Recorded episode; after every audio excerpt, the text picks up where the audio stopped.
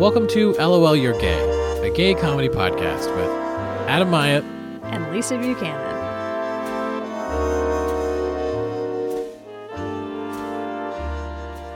Hey, Lisa. Hey, Adam. How you doing? I'm doing pretty well. How are you? Not too bad. Not too bad. It's a beautiful Thursday evening. No, it's not. Tuesday. It's Tuesday. You're wishing your life away. That is one thing that is true. That is true. I'm wishing it away. The wishes aren't coming true, but hey. That's how linear time works. You don't really have control over it. It's a societal construct that we've all agreed to. Yeah. I don't agree anymore. Yeah, well. I'm getting on the everyday Saturday train. Oh, if only. I mean, I don't know. Saturday's great. It can be. Yeah. Sometimes you have to. Well, it was just the weekend because it's Tuesday. That's right. And it was the holiday weekend, the long weekend. Did you do anything fun with your time? Yes, I went.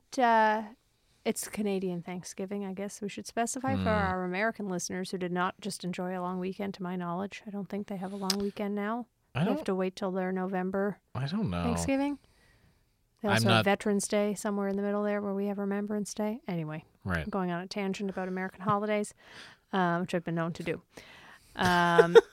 For Canadian Thanksgiving, I went home to Cape Breton and just kind of hung out with my family and went on a couple of nice hikes. I went on a 12-kilometer hike near Baddeck to a waterfall called the Humes River Falls. It's a 60-foot waterfall that I did not know existed. Neither did I. I had not seen it before, but my mother found out that this guided hike was taking place, and she sent it to me, and I thought, got nothing better to do on a Thanksgiving Sunday but take a 4-hour hike with a group of strangers, which would not normally be my idea of a good time. The hike, yes, but the group of strangers, I don't normally hike with strangers. No. I typically go by myself or with a couple of friends, but it was actually helpful to have a guide because it was a place I had never hiked before, so it was nice. I haven't hiked in a very long time.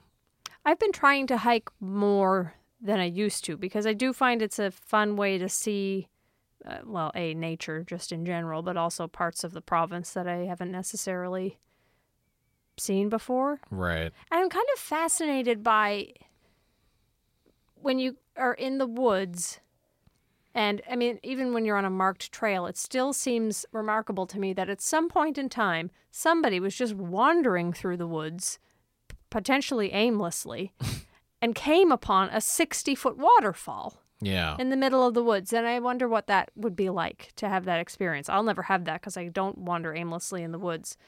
No, nor do I. But even on a marked trail, when you know that's your destination, it's still quite remarkable to come upon a large waterfall or view or whatever the purpose of the hike is. But yeah, I was just wondering how these things were found other than aimless wandering. I guess that's it. Yeah. I don't know. I'm not a geographer. Is that the... I said, yeah. They probably know. They knew a geographer would know more than I would. Yes. Yeah. But most of these things are probably on a map somewhere.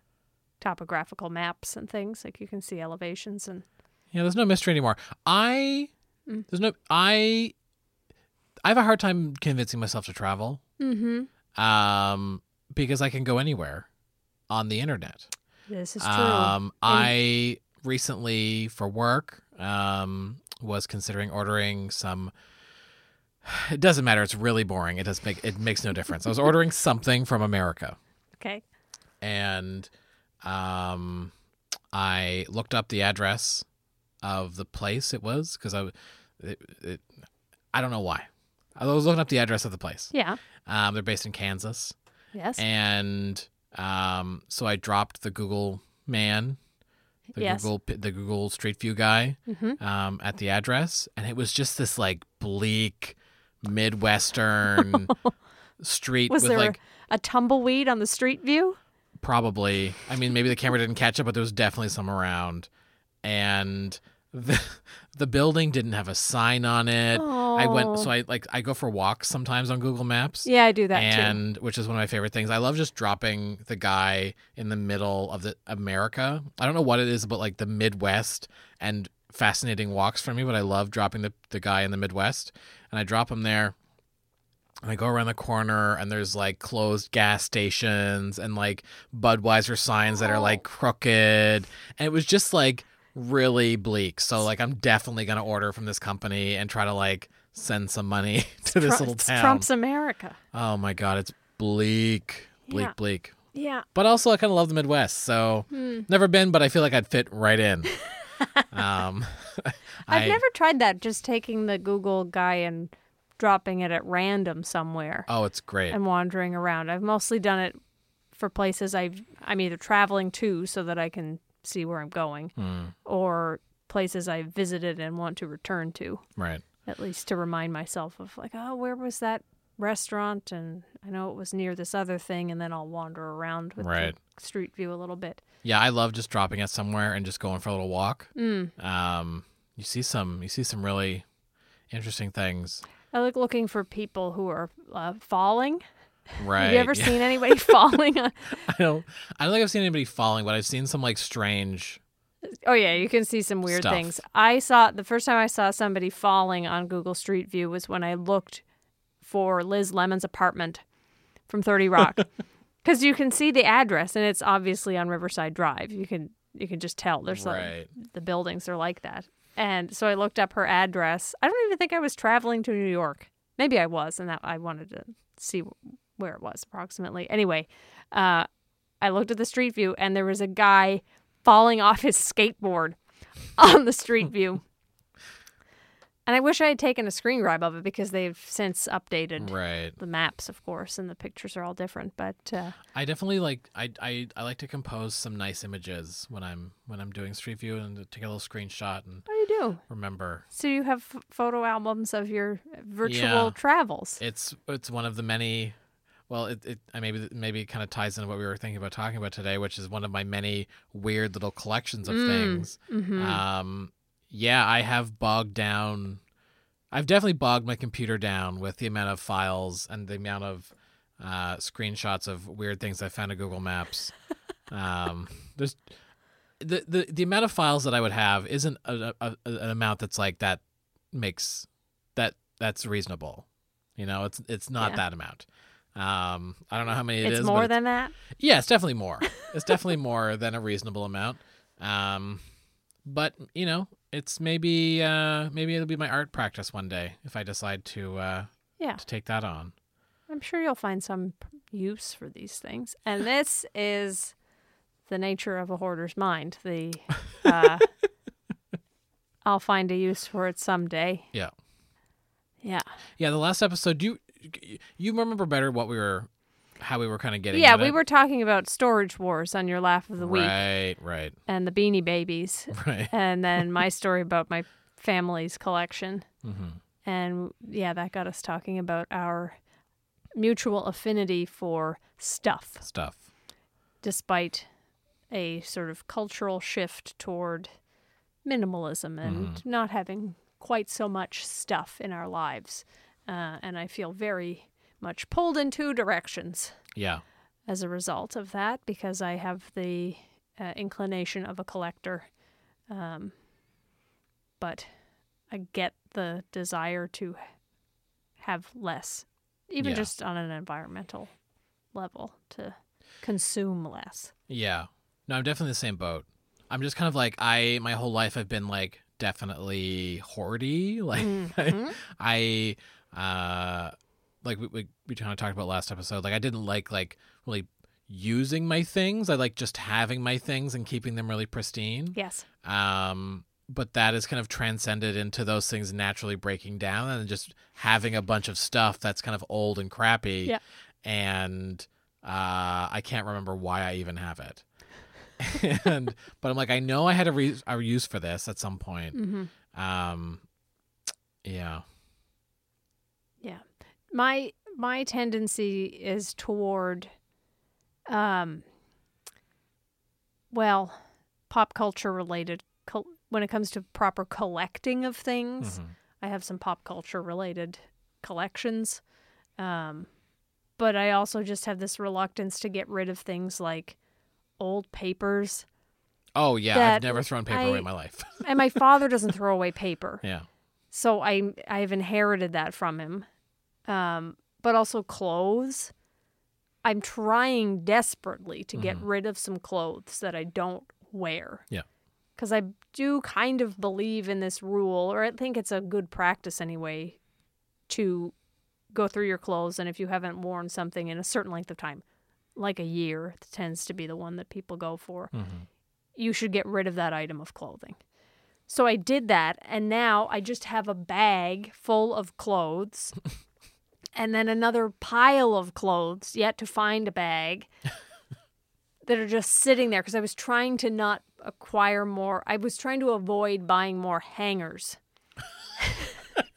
Or I thought that that would be a good way to get rid of some clothes right. and or not buy more new clothes. So right. I don't shop for clothing all that often compared to a lot of people, I don't think. Yeah. But I tried to do this one in and one out policy, and I got rid of more than I acquired, but now I've got these heaps of clothes, and I'm torn as to how to get rid of them. Like, should I just bring them to the store that is popular that resells things mm-hmm. where you can just drop things off, or donate them somewhere, and then they're just going to take them to that place and get yeah. a little bit of money for it. Some of it might be useful, so I feel like I should take it somewhere where they will give the clothes away rather than make a profit off it, and that involves sorting all of right. the clothes I don't want anymore, and that's time consuming. Yeah. So I feel like I'm going to be stuck with this pile of clothes for several months before I can turn my mind to that. I wonder what would happen if everybody on one day got rid of that pile, because everyone has that pile of clothes. Mm. Everyone has a pile of clothes that's just like sitting there mm-hmm. that you don't wear, that you're like, I don't know what to do with it. And I've been in the same boat. I'm like, oh, like some of this stuff's really nice. Like I'd rather someone just like have yeah. it, or like maybe I'll take it to a consignment shop and yeah. like have a few things there. But the reality is it'll just continue to sit in this pile until I eventually move and put it in a tote, and then take it to wherever I move next, you know? Yeah. Yeah, I'm just kind of like, I don't know. I don't know what to do. I'm kind of lost with my clothes. Because I also like yeah. don't like 99% of my clothes, because I don't feel like they fit me very well. Mm. And also like, I don't have a lot of cash floating around, so I usually buy cheap clothes mm-hmm. that only last a certain amount of time, but I never get rid of them. And so I have all these clothes that are just like old and terrible. Yeah. And then sometimes like I don't have any, so like I'll have like, I just realized I didn't have any pants. I had no pants. I had one pair of dress pants. All my jeans had like worn out in the winter, and then they all had big holes in the crotch. And then the summer came, and I was like, only wear shorts in the summertime. Yes. And then recently I was like, oh, I want pants again, and I dug around. There was no pants left because they were all split, and I'd get rid of them. So I had to order like more. It's been a long week. I know it's Tuesday. It's Tuesday. Yeah. But yeah, the pants thing. I don't know what to do. And that's the hardest thing to buy. Oh. Is it not? Who wants pants? Right? And my pants, not to go on a tangent about pants. Go for it. But apparently they're being discontinued. Oh, and they're the only pants that I can ever find that are a good price, that fit me. Thanks, Blue Notes. Oh, that's the worst. So if Blue Notes is listening, and you're still on the fence about deleting, and by deleting, I mean discontinuing, the Chase skinny leg denim pant, please don't. I need pants. I don't know what else to do. Yeah. So this is my message to them. You'll have to hoard them. Well, this is the thing. I bought several pairs. As many as you can find. Yeah. But then it feeds back into the problem. This is true. Yeah. And I have the same thing with you. Like, I don't get rid of paper. Like, mm-hmm. I have like just receipts from like a coffee I got when I was 19, like, oh, no. And it's not that I'm like that attached to that. It just like, it just gets in a giant pile of things that I'm like, oh, I'll sort through that one day. Yeah. And then I just never do. Yeah. And so I've always had one of the things for me is like, I've always had a problem with things, because like for me, growing up, like, physical things often represented like emotional they were like a physical manifestation of emotion. Mm. And what I mean is basically like, instead of someone telling you that they're proud of you or they love you or whatever, it's typically more of like a, here's a thing. Oh, I see. And this is the love language theory, right? I don't know much about it. I have no idea. Yeah. Some people are gift givers or gift receivers or who interpret an expression of love, platonic or romantic or whatever, mm-hmm. through different actions. Right. And some people are tactile. Some people are gift people. Some people are action people. Like they'll do a thing for you. Right. But when there's a disconnect between two people in terms of how they prefer to be communicated with, it can get tricky. Yeah. Yeah, so for me, like, I had a hard, like, until pretty recently, I had a hard time kind of, like, recognizing that, or recognizing, like, why I had so much stuff. Mm-hmm. And I think a lot of it's to do with, like, if I feel like a lot of times if I'm, like, throwing an item away, I'm, like, throwing away that, like, emotional connection or whatever that is. Like, I feel like it's one and the same. Yeah. And it has been, like, it's been good for me to kind of, like, tease those things apart in the last little while, but it's still, like, so hard to do that. I don't know. Yeah, especially when something was a gift from somebody. Yeah. It can be really hard to get rid of something. Yeah. I don't know how. Even if you don't like the thing. Yeah, no, that liking it is basically irrelevant. Yeah. A lot of the time. I had a well, you're probably familiar with the phrase live, laugh, love. Heard it once or twice. Yeah. So my friends and I have a kind of running joke about how much one friend in particular loathes not just live, laugh, love, but that whole just inspiration. Yeah. Especially on decorative home decor items. Decorative inspiration. Yeah.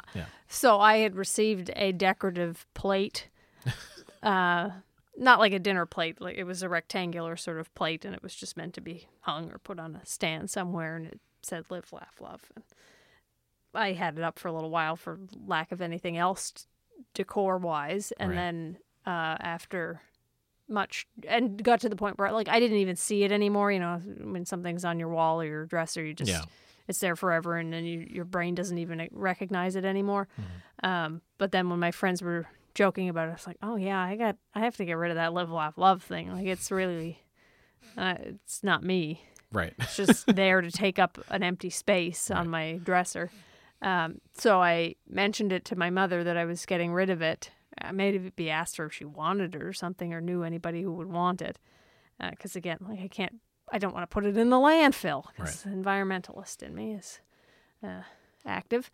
And my mother's response, and I had the same thought, but I had to overcome it, was, oh, but didn't, you know, my aunt and uncle gave this to you, and, you know, they're not around anymore. Like, yeah, I know, but it's still a live, laugh, love plate. And I love them very much, but A, we both know that they don't know that I'm throwing this plate away. No. And I think they'd be okay, even if they did. I think they'd forgive me. Likely. So... the plate is now in the bag with the clothes waiting to be donated somewhere because somebody wants a live, laugh, love plate. It might help somebody get through the day. It's not that I don't think those three concepts are important. No, and this is the thing with all of that stuff. It makes me feel bad. Yeah. Because it's like, I don't disagree. I don't disagree. Fundamentally, I live. Most days I feel like it. Laugh. I love laugh. It's my favorite thing. Yeah. Love. Sure. Loving's good. Yeah. It's nice. Sometimes there are adverbs placed after them, and there was in this instance too. It was like live fully, laugh often, or something like that, and love like adverb wildly. I don't remember what the adverbs were, but it was like a specific way or frequency at which you should be doing these things. Yeah. And I just feel like I didn't need the constant reminder. I do have some word art, though, that I'm quite fond of and proud of, which was that I acquired a couple of years ago. I was bored one Friday or Saturday night at home alone and thought, I wonder if there's any Dolly Parton pop art available on the internet. Right. Sure enough, there is. Oh, yes. So I bought on Etsy from an artist, an independent artist, a Dolly Parton word art, but it has an image along with it. So it's like the silhouette of Dolly Parton's hair surrounded by what I would describe as sort of stencil style coffee pots and percolators and mugs and things like that. And it says underneath in a nice font, Dolly wants you to pour yourself a cup of ambition. I love that. I'm familiar with this print. Yes, you've seen it in my place. I adore it. And it's getting. I will admit, it is getting to the point where I don't. My brain doesn't consciously absorb that thing every day because it's been hanging on my wall for a long time at this point. But I do see it regularly, and even though it's word art, it is highly specific to Dolly Parton. And I also think that it is something that I need to be reminded of because I'm in.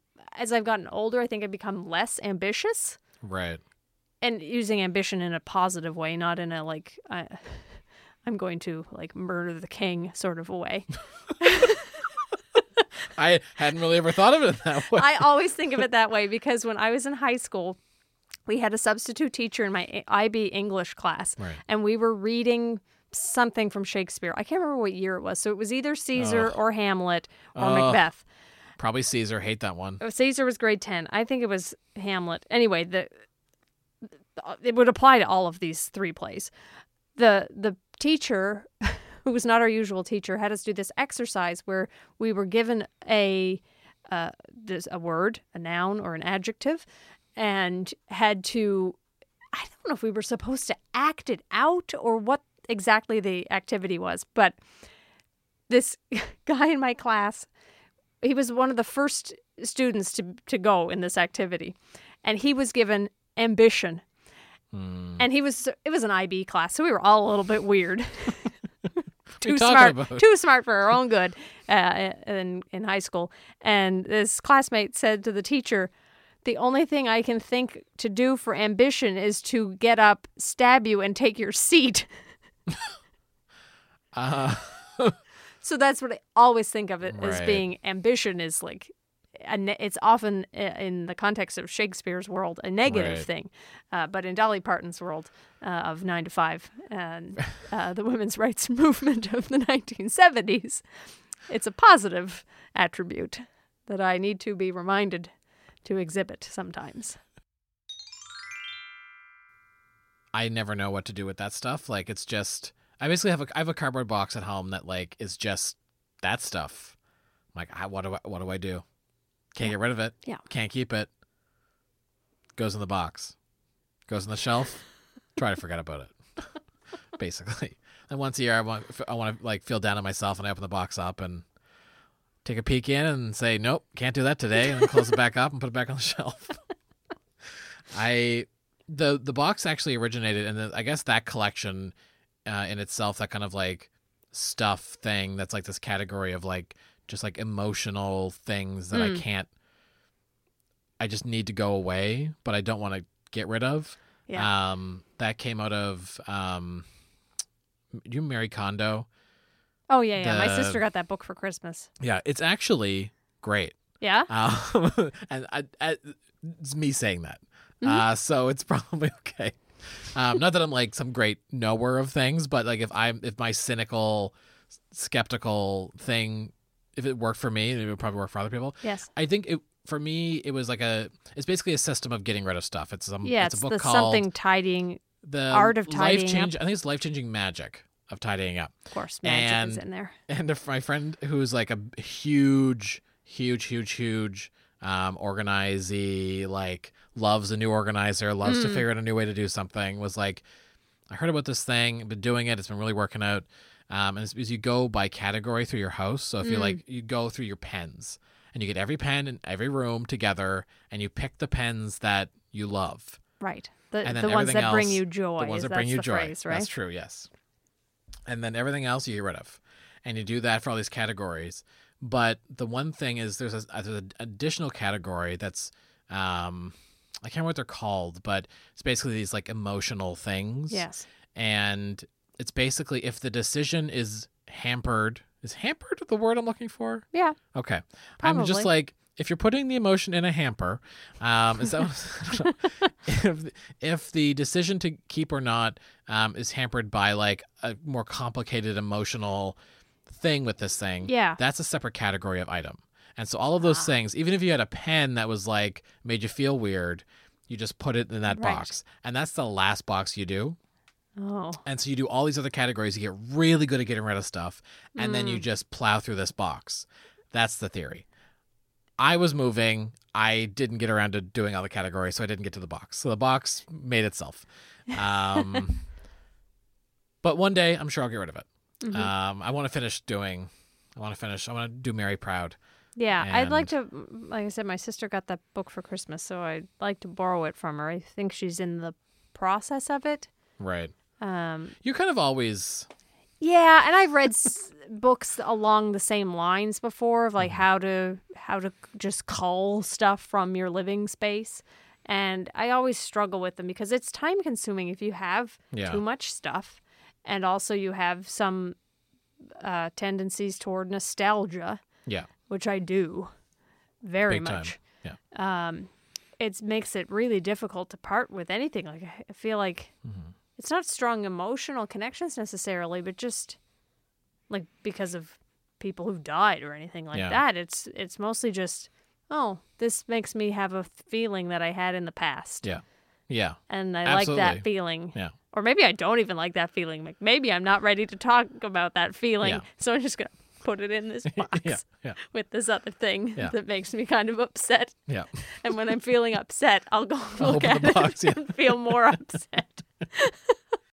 Yeah, with those feelings, it's like it's not even necessarily that something makes you feel good. It's just that something makes you feel something you're used to feeling, and that's what's so strange to me. And I think that a lot of people kind of get in that loop of like they don't feel good; they just aren't feeling anything different. They're just like scared of feeling different than they currently do, which could be actually feeling good because you probably feel not so good, like it's just really strange to me, but it's what you're used to. And I'm like I'm the worst at that. I'm like constantly whatever's the most comfortable thing, I tend to try to just do that because I don't know why.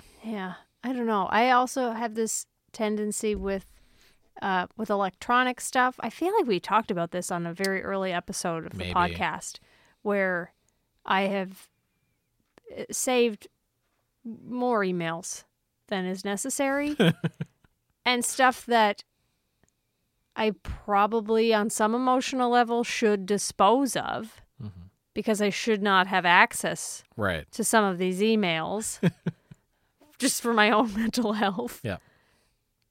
But I have them and I don't know why I keep... I was even the same with when I was in junior high, my friends and I would pass notes between classes and stuff. Back in the day when you like still wrote on pen and paper and could fold things up into funny shapes. And that was how you communicated with your friends at school because you didn't have a cell phone. It was the 90s. Wild times. And I don't know where those notes ended up because my parents moved and they probably did get thrown away. But I hung on to them forever because I just thought, well, this is like, if I've not been diligent in keeping a journal, which I have not been, I'm at least going to have these emails or notes or whatever it is, my agenda books, as some record of my life at a particular moment in time. Yeah. And either I can go back and look at that or maybe, I don't know who the heck in the future would have any interest. But, you know, everybody wants to have something as a sort of archive of their life. Well, and that's what I feel like that stuff is for me. Yeah, absolutely. It's really interesting you say that because it makes me kind of think about like, maybe how like being queer and being remembered kind of intersect. And I don't want to get too like this is very philosophical. But it's true because like we don't have the same kind of like we leave different things behind, I guess is what I'm trying to say. You know, obviously queer people have kids, but like not everyone has kids. Or like a lot of us don't. A lot of us don't. We'll say that. It's still accurate, And it's obviously not to say that your kids are your only, you know, thing, legacy, your only thing you can leave behind, but it's like a really easy way to leave something behind, for better or for worse. and so I think for me, it's like I've always had this like weird thing where I think about like family trees and like my family tree and how I'm kind of this like weird, like dead limb kind of thing. You know what I mean? Like I'm just kind of like dangling on a tree and nothing else going to happen afterwards. Right. And so I feel like I have to kind of maybe like zhuzh myself up to kind of be like, you know, the big finale of this branch. Oh, interesting.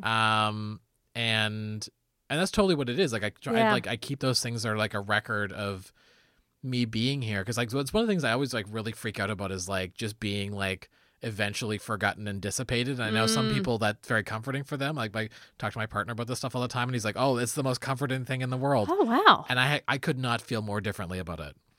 Yeah, no, I feel similarly to you. Like, I just want everyone to remember me forever. Yeah. When I've been on a bad dry spell with keeping my journal the last number of months, but I was doing okay for a while there.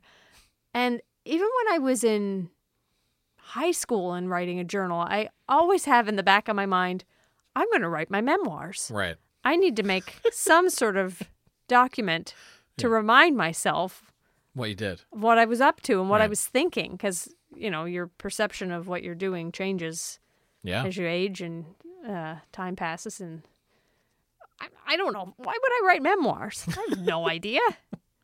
Lots of people write memoirs just for fun. Something to do. My unpublished memoir, self-published.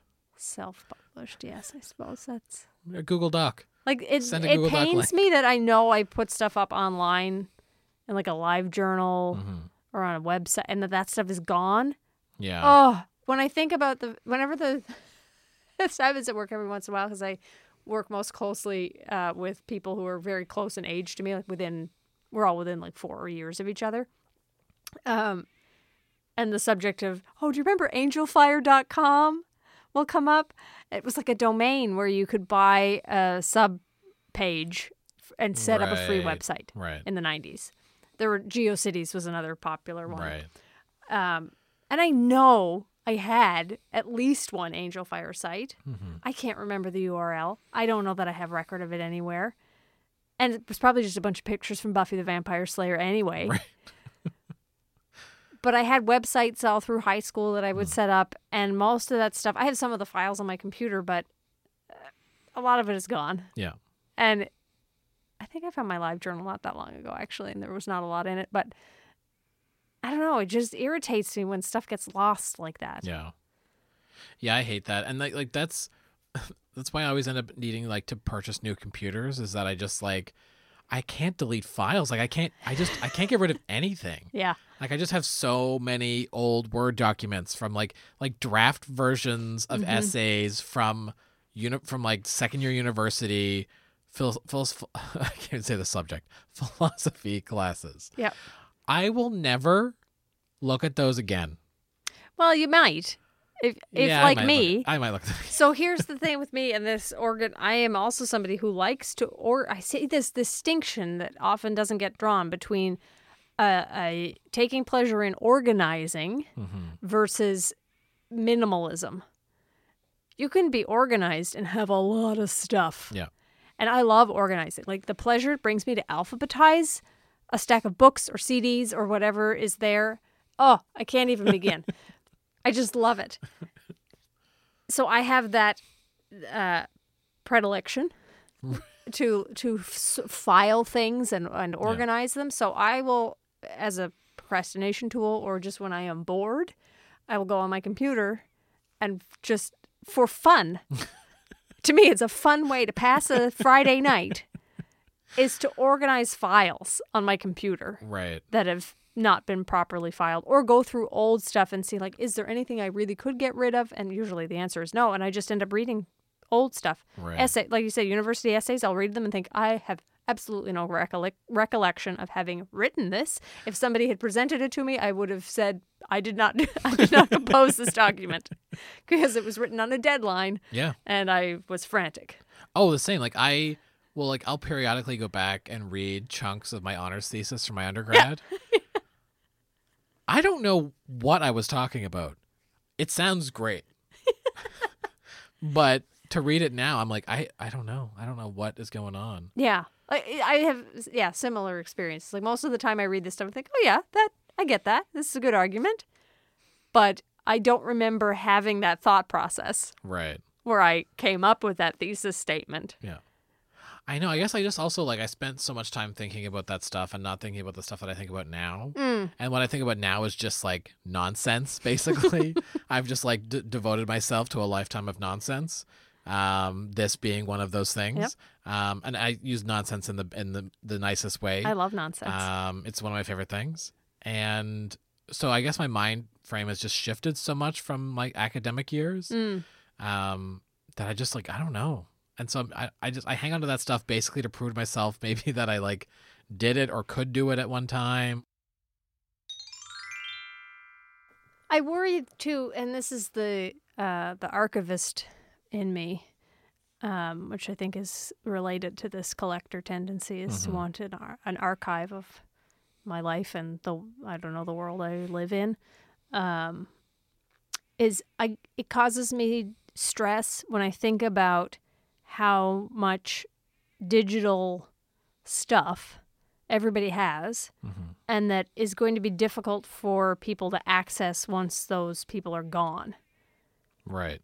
So whether it's your email account or all your photos, like, I can access all the photographs my grandmother had because they're printed and in a box somewhere or in photo albums. Mm-hmm.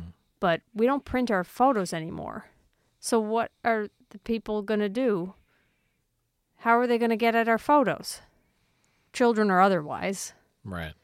It gives me anxiety, which is not good. I've never been a big fan of, like, the cloud. Yeah, because it worries me. I like to keep my stuff. I think it's mostly because I don't like giving my stuff away, and so the cloud has taken my things. Yeah, and so I was a hard sell on the cloud. I'm still not sold. Like, I definitely I do pay for it, but I am not. Same. On a philosophical level, not sold on the cloud. No, I'm the same way because, like, I grew up being really... I used to do a lot of photography when I was younger, and I just always used film. I loved film, and I did, like, black and white photography when I was in university, and, like, I was, like, big analog, down with digital. Like, I hated it. And, you know, you grow, and also... things become inaccessible. Like, there just was nowhere to have film anymore. So you just had no option. Yeah. But yeah, I don't know. The whole... I have in my mind that someday, or I need to come up with a plan where, because I'm having difficulty with stuff being on the cloud, but also being on my computer at the same time, but I can't tell. I want it to be saved to my hard drive. Yeah. I need to clear space on my cloud area because it's starting to get full up. But they've made it, the cloud. I'll tell you which they. They have made it difficult for me to tell when I have downloaded a photo from the cloud onto my computer so that it will not go away if the cloud ever turns into rain and disappears. Cloud is weird. Like, ugh. So I feel like I need to go have a plan to go back months and months and actively download everything. I feel like I need to get, like, a pile of floppy disks and a drive somehow and make... I think CDs still last longer than a floppy disk. Right, okay. I was also going to say, like, one iPhone photo probably would take 15 floppy disks. Probably. Like... Especially if it's one of those live ones. Oh. They take up so much space. But when I was on this nice hike on the weekend, the fellow who was the guide on the hike noticed or asked me what kind of phone I was using. I was using a much older iPhone than he expected I was using, but it still works with the updates. When you do the live photo, which I don't tend to do because it is like taking a tiny video and they take up way too much space. Right. But there's this feature on it that when you take a live photo, you can then go and there's a essentially a filter on it that you can do called long exposure. And I don't know what that means in actual photography terms, but it made this waterfall look like a painting. Right. It was like a combined, it was different from the high dynamic range, which is different exposures put together. This was like, it took all of the photos from that live photo and overlaid them. Yeah. And it made it look really cool. Yeah, I mean, a long exposure is just basically just the shutters open for a period of time. Like when you're talking like film cameras. Yeah, that's the effect they're getting by overlaying, I think, these shots from the live photo. Huh, I didn't know that was the thing. I didn't either. But it's not useful for everything, but it does. Right. If you've got something like a waterfall that's moving or whatever, it does look pretty cool. Well, maybe we should just take all our stuff. Here, this is my idea. I said maybe, and then I immediately was like, bad idea. But we're doing it. My idea was, let's just take all our clothes up to the waterfall and send them off the waterfall. But then that's bad. That's littering. Yeah. It's not just littering. That's like, that's dumping. It's illegal beyond. Dumping in a natural resource. Speaking of which, one of my favorite things as a kid was no dumping signs. It really amused me. Yeah. But yeah, stuff. I don't know. I've got so much of it, and I do like most of it. But here's the thing. That's the story of stuff. I got so much stuff, and I like most of it. Yeah. But here's the thing. Now I've even got broken stuff. Yeah. That I should get rid of. But the environment part of me is like, I don't know how to properly get rid of this. I have one of those PlayStation 2s, but the second generation one where it's kind of slim sized. Right. And I didn't use the thing for so long that it is jammed up and it won't read a disc anymore. And I don't think it's repairable, but I haven't consulted an expert if there is such a thing. You have to get a time machine first. Value in repairing a PlayStation 2 for the 5 games that I have. Right. I just want to play this one game. Which is? It's called Gun. It's a first-person Western shooter. What are we going to call this game? Yeah. Oh, Gun. Yeah. But yeah, having broken stuff is irritating. I was home on the weekend and tried to use a DVD player that my parents have in one of their... They have 2 TVs, and we had to go to one of them to be quieter while my sister was in bed. And the DVD player was broken from lack of use. Right. It seems to be a thing with DVD players, whereas atrophy. I think it is atrophy. I have a DVD VCR combo at my own place, and the DVD player is broken, but the VCR still works. Good thing, because which this will not come as a surprise given this conversation, still have a lot of VHS tapes that I like to watch. Me too. And really should digitize. Because they're getting a little warbly. I was watching. Yeah. I was watching one. I have 3 tapes that are all just compilations of Saturday Night Live sketches from the late '90s and early 2000s. Right. It's a gold mine. But because I would record, I had a system in my room where I had 2 VCRs in high school, and I would rig them up so that I would record the full episode. Right. Because I wasn't allowed to stay up that late, and then I would take just the sketches I wanted to keep. So I would copy them from one VHS onto another VHS, which degrades the quality to begin with. Mm-hmm. And now they're 20-year-old VHS tapes. I guess that was obvious. I said the 90s. I didn't have to mumble or hide my age. But they're getting like... Warbly. That's the only word I can come up with. Yeah. But I love some of these sketches so much that I want to preserve them. Yeah. So I need to find a way to... I know there's a cassette out there somewhere that has Siegfried and Roy special in Las Vegas. Oh my God. Taped off the TV. Mm-hmm. My grandparents had a tape. We watched it all the time. And I even know the commercials in it. And I know it's around somewhere. I know it's in some drawer or something, and I can't find it. Oh. And I'm like, I've been searching, and I want nothing more than to find it. But then there's things that you're like, I'm sure there's this thing. I was at my parents' house recently, and I was sure that I had squirreled away several Orbitz bottles. Yes. You know Orbitz? Yeah. The drink from the 90s. Yeah. I was thinking about it just the other day, how I don't think I ever drank it. It was sick. It was thick. Maybe I wasn't missing out on anything, but I feel like I missed out. Right. I'm having retroactive FOMO about Orbitz. Yeah, I wish you had one just to try it. Yeah. There's actually a really interesting podcast on I'm forgetting what the podcast is, but they do a whole episode on Orbitz. Oh. I think it's a CBC podcast. I can't remember, but if you look up Orbitz podcast, I'm sure you can find it.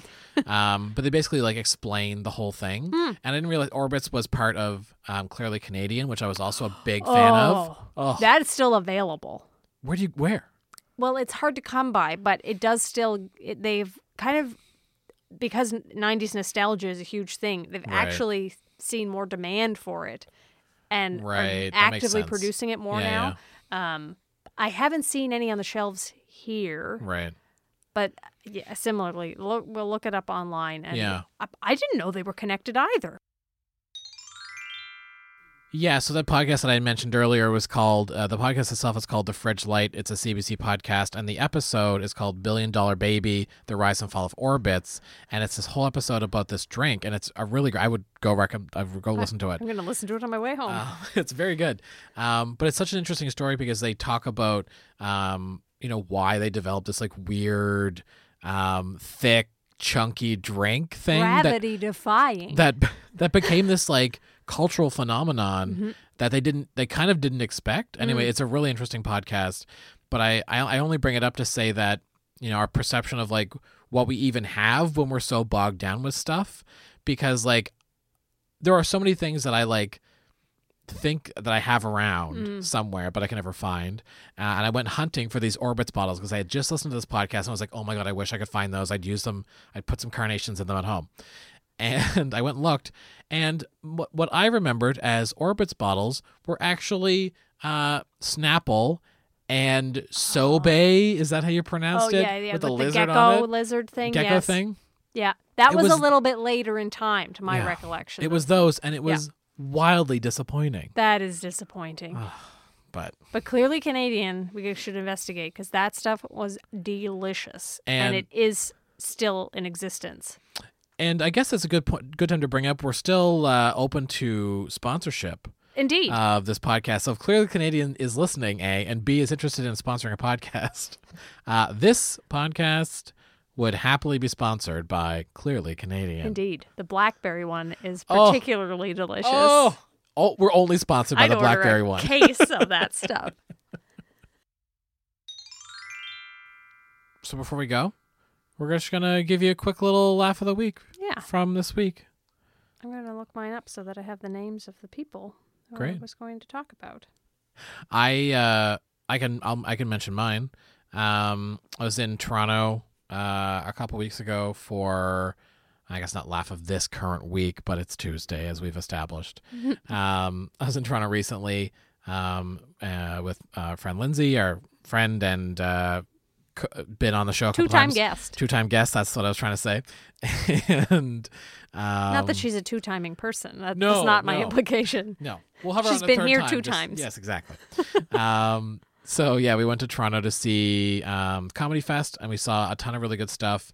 One of the highlights for me was someone who I wasn't really familiar with, but kind of fell in love with their comedy over the week, and her name is Robbie Hoffman. She's this lesbian Jewish comedian originally from Brooklyn, has lived in Montreal and Toronto, and now lives in LA.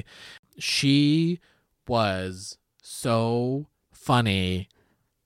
She's just one of those people that is just like so funny you can't believe it's happening. Like you just can't believe that any one person is this funny. She had I won't even bother trying to describe her stuff. Like I would really just say go check it out, go look up there's some good videos on YouTube. Her name's Robbie Hoffman, again in case you missed it the first time. She has a TED Talk that is very charming. You like a lot of comedians who have TED Talks. Isn't that an interesting sort of trend? There's a very particular type of person that I like, and I think they're predisposed to doing kind of snarky TED Talks. Like I don't know, I kind of love you talked about 3 of them on this podcast. 3? Have I talked about 3? Yes. Well, you have. Maybe you haven't talked specifically about... No, you have. You talked about Joe Firestone's TED Talk. Of course, yeah. And you talked about James Veitch's TED Talk. Right. And this is number 3. Number 3, Robbie Hoffman.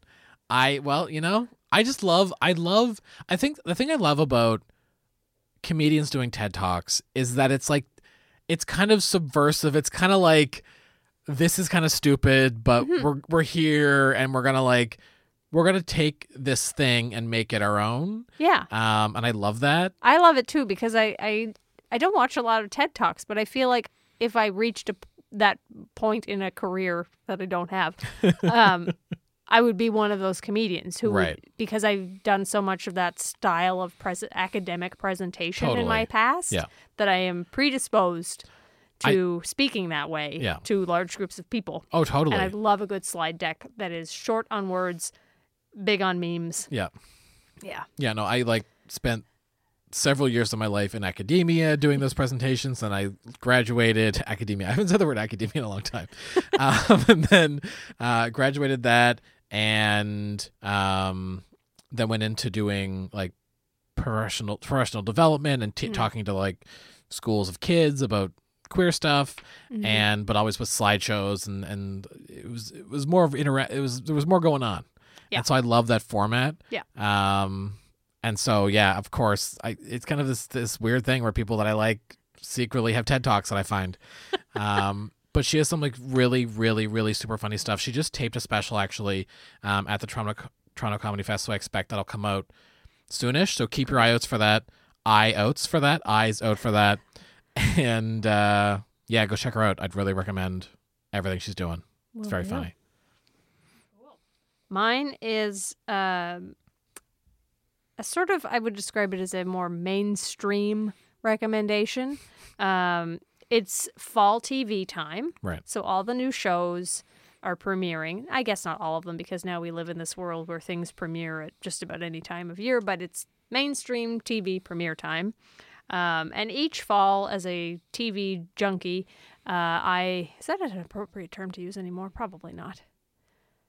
Aficionado. As a TV aficionado fan, obsessive, I like to dip into some of the new TV. There's too much new TV to try out everything these days, but this year I decided to check out some of the sitcoms, because some people who I am a fan of have their own shows now, or some of the shows I used to love are coming back, all that sort of stuff. But one, they're not all good. This is the thing. This is what happens. And I also don't have an eye or ear anymore for network sitcoms. They're weird, and just the style is not what I am used to anymore. So yeah. I find it kind of jarring now to be diving into these multi-cam, single-cam style shows. But I found what I think will be a good one. Just based on the pilot, I'm feeling okay. I laughed out loud numerous times. Very rare. Which doesn't always happen. No. So I think that's a good sign. It is I don't even know what network it's on, because I watched it on an app. It's on City TV in Canada, I think. I don't know where it's airing in the States. But it is a half-hour sitcom called Happy Together. It stars Damon Wayans Jr., son of Damon Wayans, the other actor, and another actor who I am not as familiar with, but she's very, very funny based on this one 22-minute episode of television I've seen. Her name is Amber Stevens West. They play a couple named Jake and Claire, and they're just a normal, everyday couple. He's an accountant. She is a restaurant designer. And he happens to be the accountant for a very famous musician, a young guy in his 20s. He's sort of a One Direction type, which makes sense because Harry Styles is an executive producer on this television show. That's right. How mainstream this is. Right. It almost makes me ill to recommend something quite this mainstream, but it was funny. Yeah. So they're, normal couple. He happens to be the accountant for this very high-profile famous musician from Australia, who is a Harry Styles type, and he goes through this breakup, and the paparazzi are after him, and he shows up at their house because he was thinking of, where can I go that's hidden away and nobody will ever find me here because it's just so normal. So he spends a couple of days living with his accountant and his wife, who are this adorably normal couple in their early 30s. And Stephanie Weir, who used to be on Mad TV, plays her mother. Mm. So there's an added bonus of comedy there. And they are an adorable couple, and their chemistry is really great. And even the young Australian guy has a good dynamic with them, and he seems like not an insufferable millennial so far, at least in the show. So the premise going forward is that he's going to continue to live with them because he enjoyed his time with them and having this being in touch with a normal sort of life that he hasn't had. Mm-hmm. But I really think that the dynamic between the couple is really strong so far. The comedic chemistry is really, really good. So I might actually stick with this one for a little while and see how it goes. Nice. Yeah. Mainstream sitcoms. All might not be lost. You can listen to LOL You're Gay on Apple Podcasts, Stitcher, and wherever you find your podcasts. If we're not on your favorite podcast app, please let us know and we'll try to make it happen. You can find us online on Instagram and Twitter at LOL You're Gay Pod. That's spelled LOLURGAYPOD. And on Facebook.com/LOLURGayPod.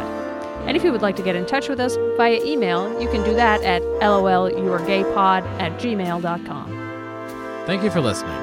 Now please enjoy This Week in Royalty Free Music.